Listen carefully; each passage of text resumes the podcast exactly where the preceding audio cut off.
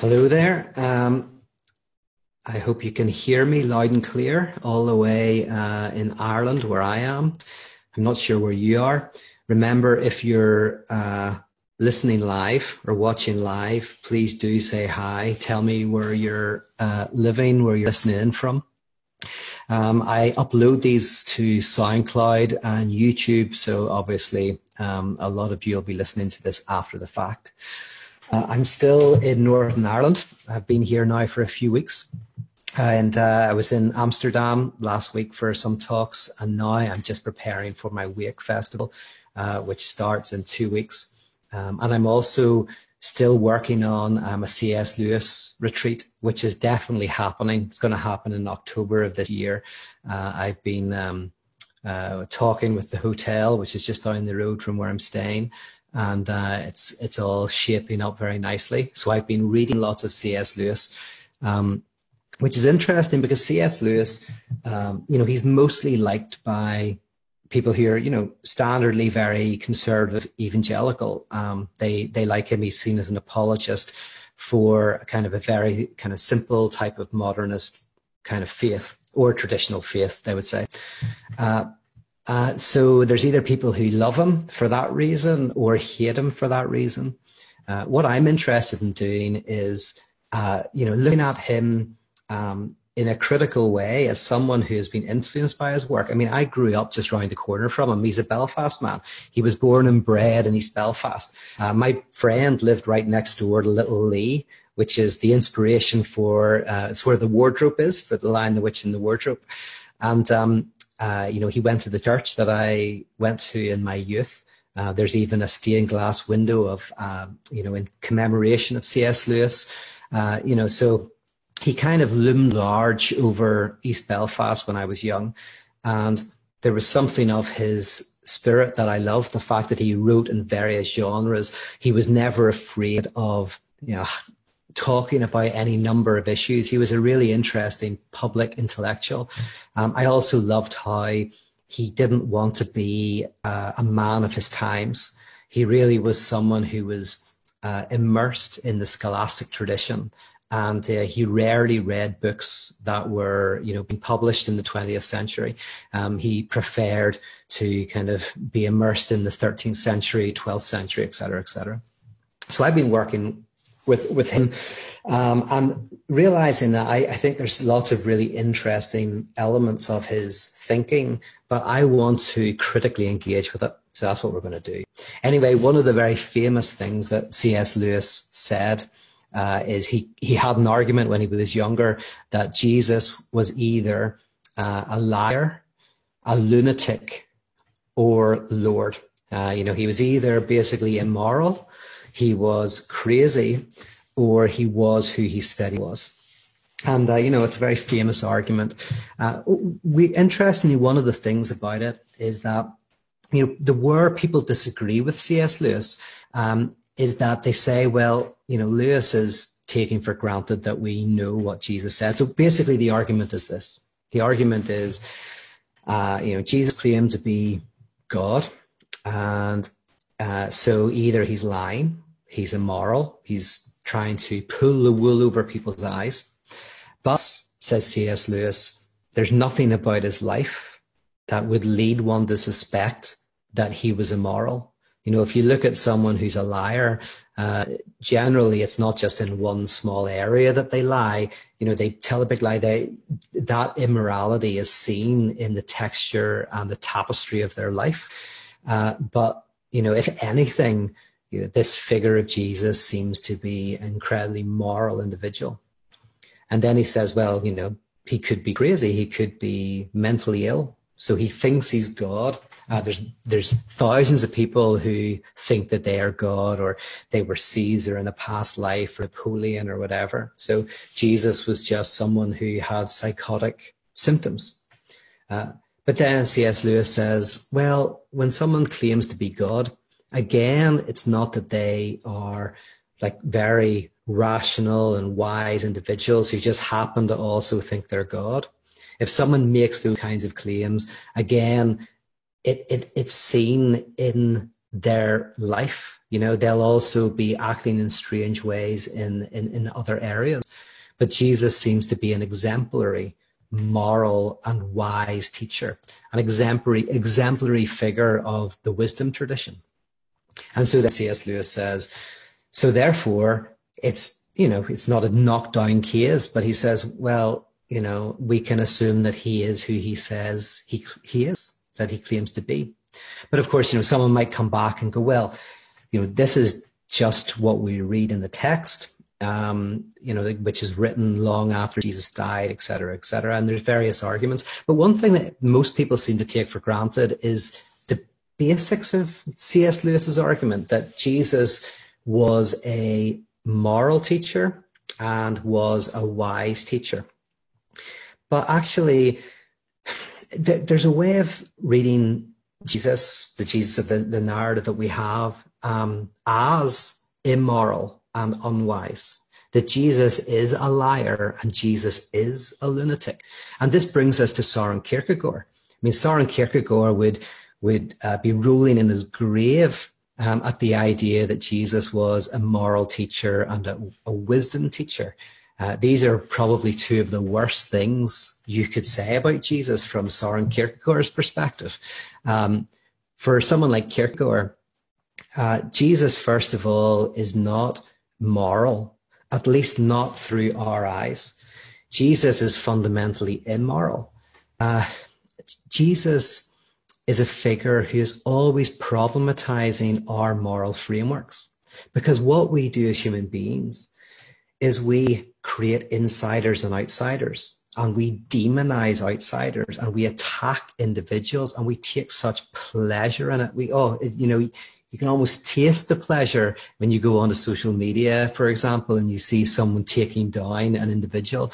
Um, it's, uh, it's, it's, it's sometimes masked in morality and it's sometimes just, you know, you can see the pure pleasure that people are having.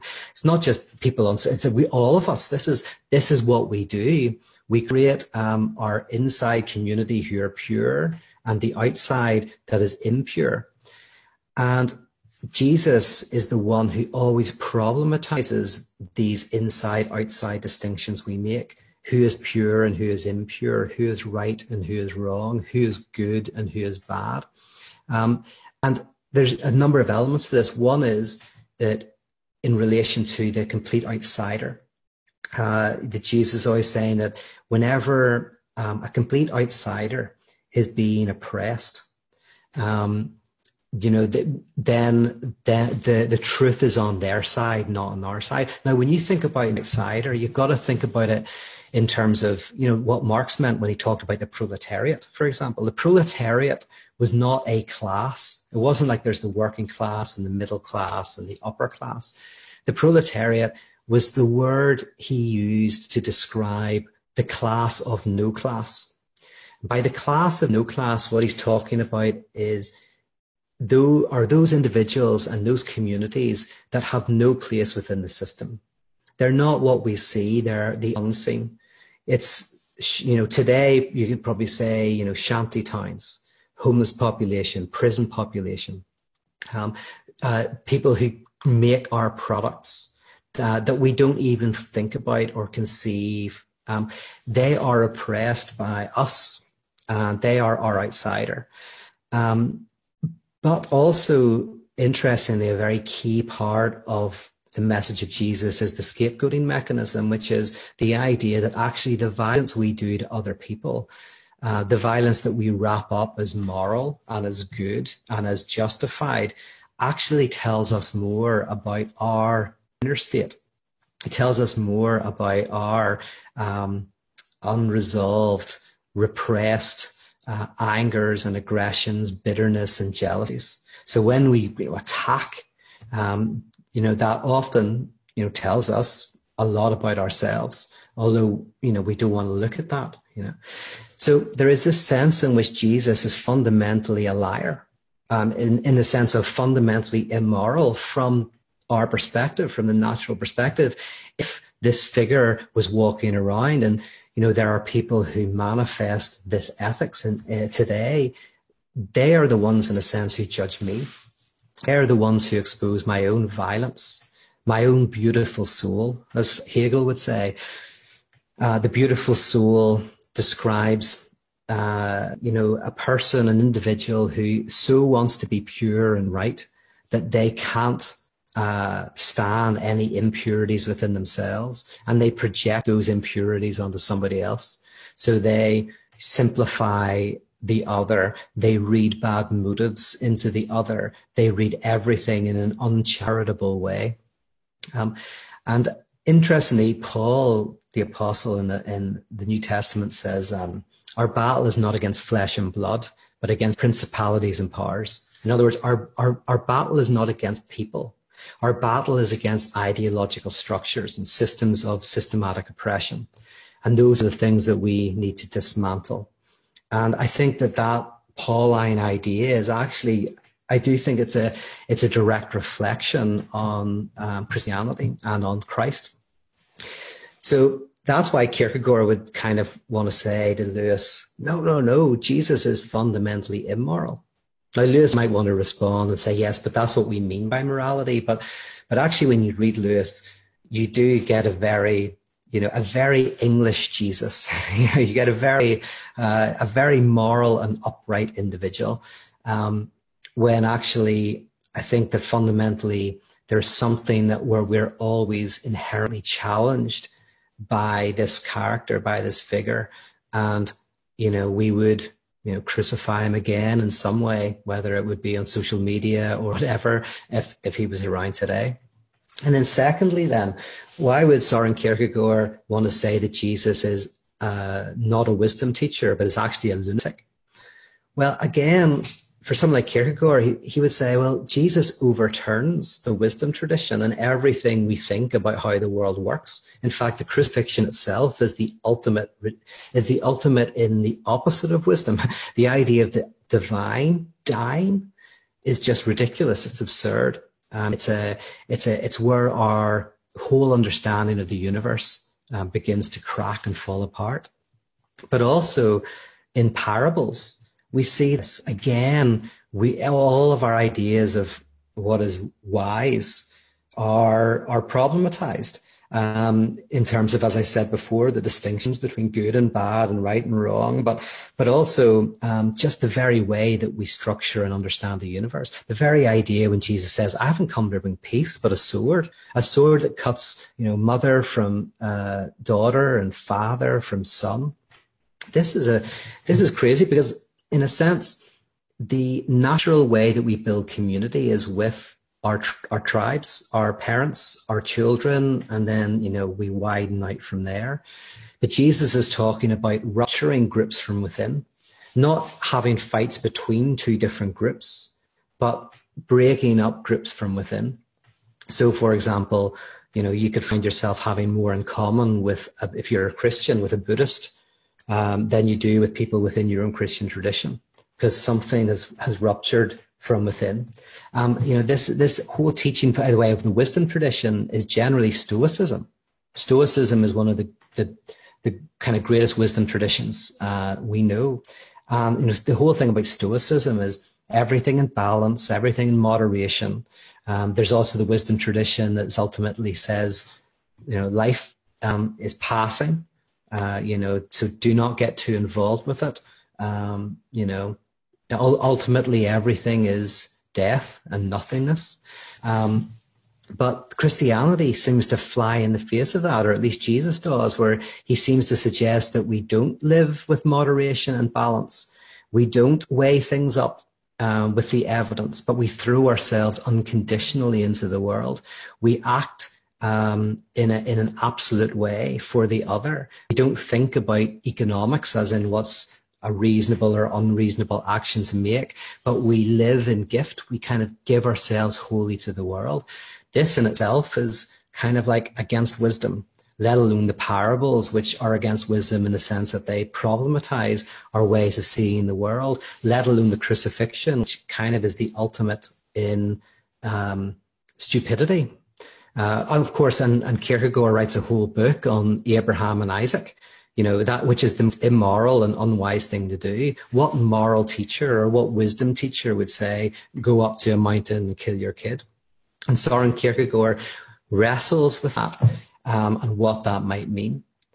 So whenever I was kind of you know, reading over this liar, lunatic, or Lord, um, I was just you know drawn to the idea that actually perhaps what makes this figure Jesus so powerful a figure for us today, so powerful a figure um, for so many, is precisely because he does seem like a lunatic and a liar from the natural perspective that we take.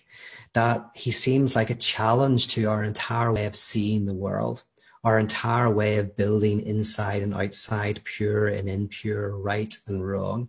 Um, that he is a challenge to our self righteousness and our abilities to protect ourselves from our own darkness and our own um, aggressions. Um, that is a challenge to the way we scapegoat and the way we actually think scapegoating is moral and right and good. And, uh, you know, this is something that we see all too often.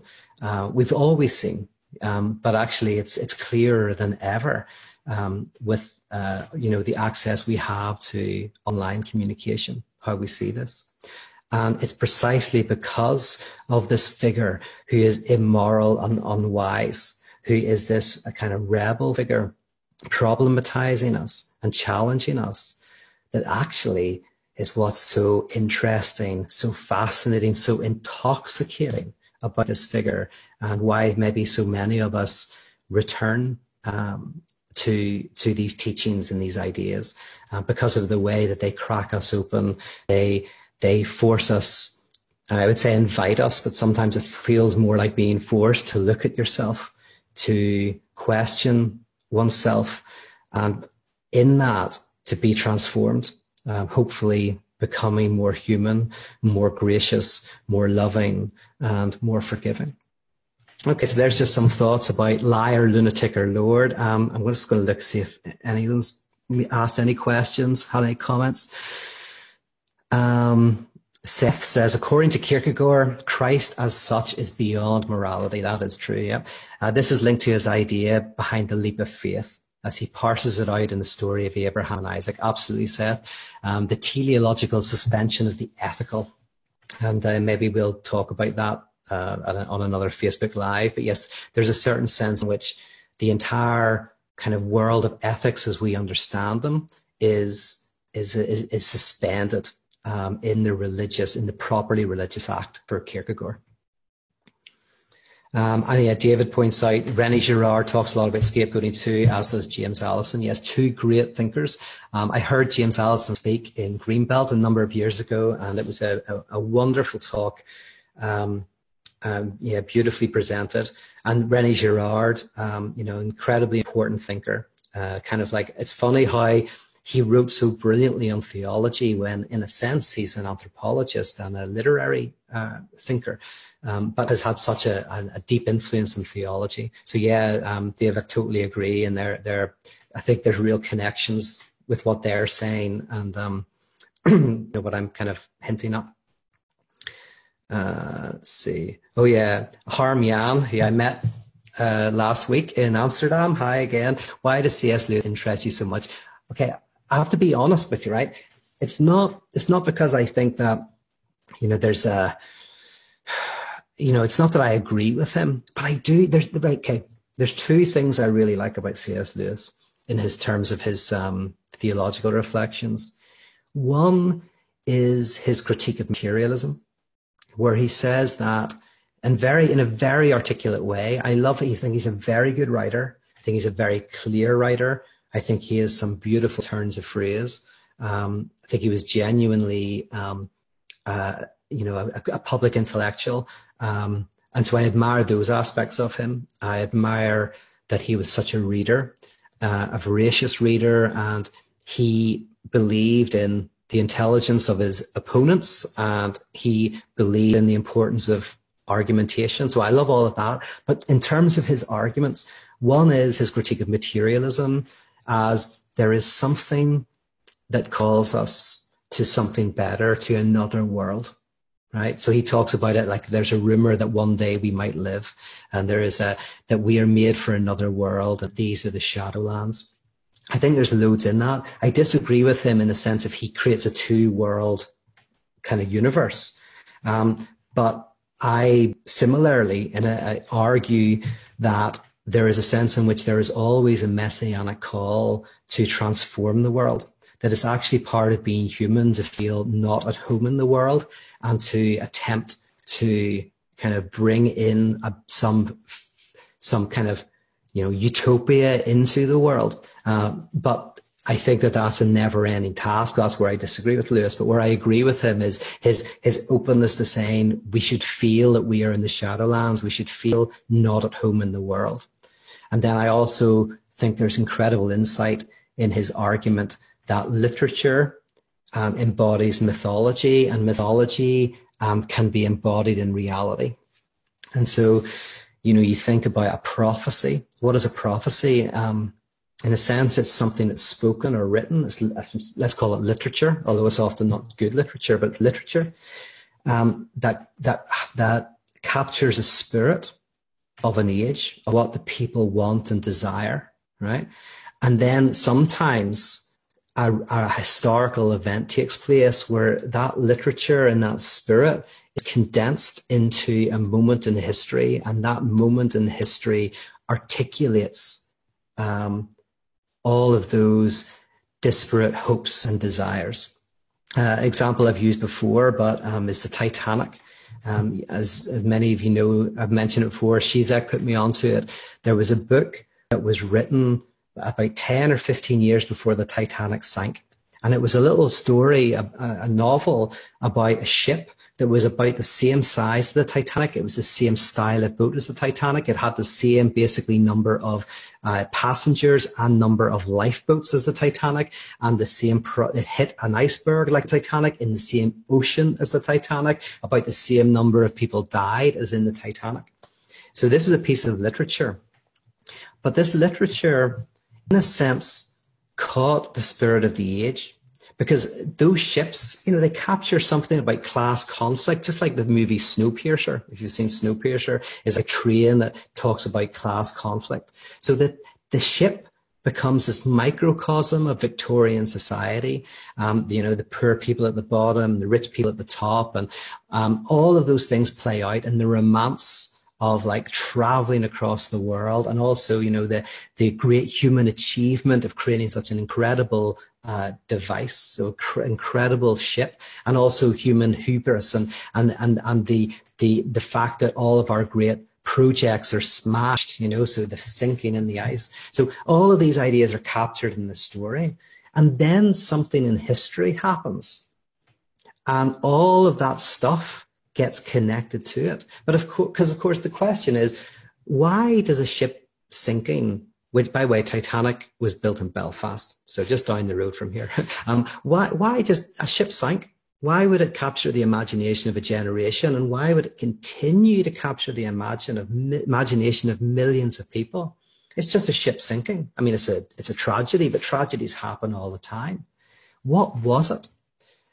And you could say it was in a sense that this historical happening was so pregnant with the spirit and of that literature that captured uh, something of the spirit of the age. So that was in the historical reality, which gave it such an interesting um, and an important p- place in our cultural imagination. And I think this is a very interesting way of understanding again Christianity, where at a point in history, something happened. And we don't know exactly what it was, but it, it seemed like it concretized something of people's hopes and desires and dreams of what liberation, freedom, and justice meant. It was concretized in a space and time. And that also then gave birth to, because as soon as it's birthed in history, that also changes the, the story, changes the, the spirit. So, um, you know, that's in a sense what can be seen to, to have happened. Because, you know, a crucifixion of someone is not a big deal. Lots of people were crucified. Again, a tragedy, but not a tragedy that you'd think would generate um, what, what it's generated. So it had to concretize something. That's how you could understand Christ and Jesus. In a sense, Jesus as an historical figure and Christ as the, the, the, the spirit of the age, the spirit of the of the people, um, kept in the literature of the prophecies, and then these condensed together to create you know, Jesus Christ. Um, and you know that's like I'm not talking about anything uh, necessarily uh, overly spiritual when I say that. It's just like an event in history um, condensed um, a spirit, uh, just like the Titanic. Anyway, those are two things that I think are useful in, in C.S. Lewis. Again, C.S. Lewis would disagree with how I interpret his reading on mythology and history, but um, uh, I, I, like his kind of ideas. Anyway, sorry that was too long. Um, okay, thank you so much for your comments. I was just reading them there. Thanks for saying hi to me. Um, uh, I'm going to be obviously keeping on going with these Facebook lives. Um, I was a little bit out of uh, sync with them because I was traveling so much, but I'm traveling less this year. Uh, part of the reason why I'm doing um, Patreon, for example, is so that I can start doing more stuff um, in one location and uh, you know offer more things online. And um, so one of those things will be more Facebook lives, and I'm waiting for a camera which will uh, make these much better quality. So thanks for bearing with me. I really appreciate it. And I'll talk to you all again soon. Take care. Oh, I say take care and I, I can't actually turn the video off there. See you.